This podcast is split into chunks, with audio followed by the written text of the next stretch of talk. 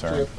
No sé, le pregunté en el bullpen cómo se sentía, ¿me entiende? Creo que no era igual como estaba en Toronto, que estaba tirando 99 millas y todo eso, pero creo como que él estaba diciendo como que ay, estaban como que che chequeé a ver que no se sentía, tenía algo como en el cuello, no sé. Uh, I'm not sure. You know, I asked him in the bullpen if he was feeling fine. I noticed him throwing a little different. You know, he was hitting 99 in Toronto, um, but you know, I asked him again. I guess still some with his neck, but I'm not sure. Did he seem a little off in the first couple innings too, or was it just before he left? Bueno, él, él estaba como un poco perdido de, de bullpen. Creo que de bullpen estaba tratando de tirar sus picheos, comandándolo y todavía cuando entramos al juego todavía no podía. I think he was just a little lost even in, in his bullpen. You know, I think he was uh, trying to find his command on, on most of his pitches, and I think it went into the game. Did you say lost or off? I couldn't hear you.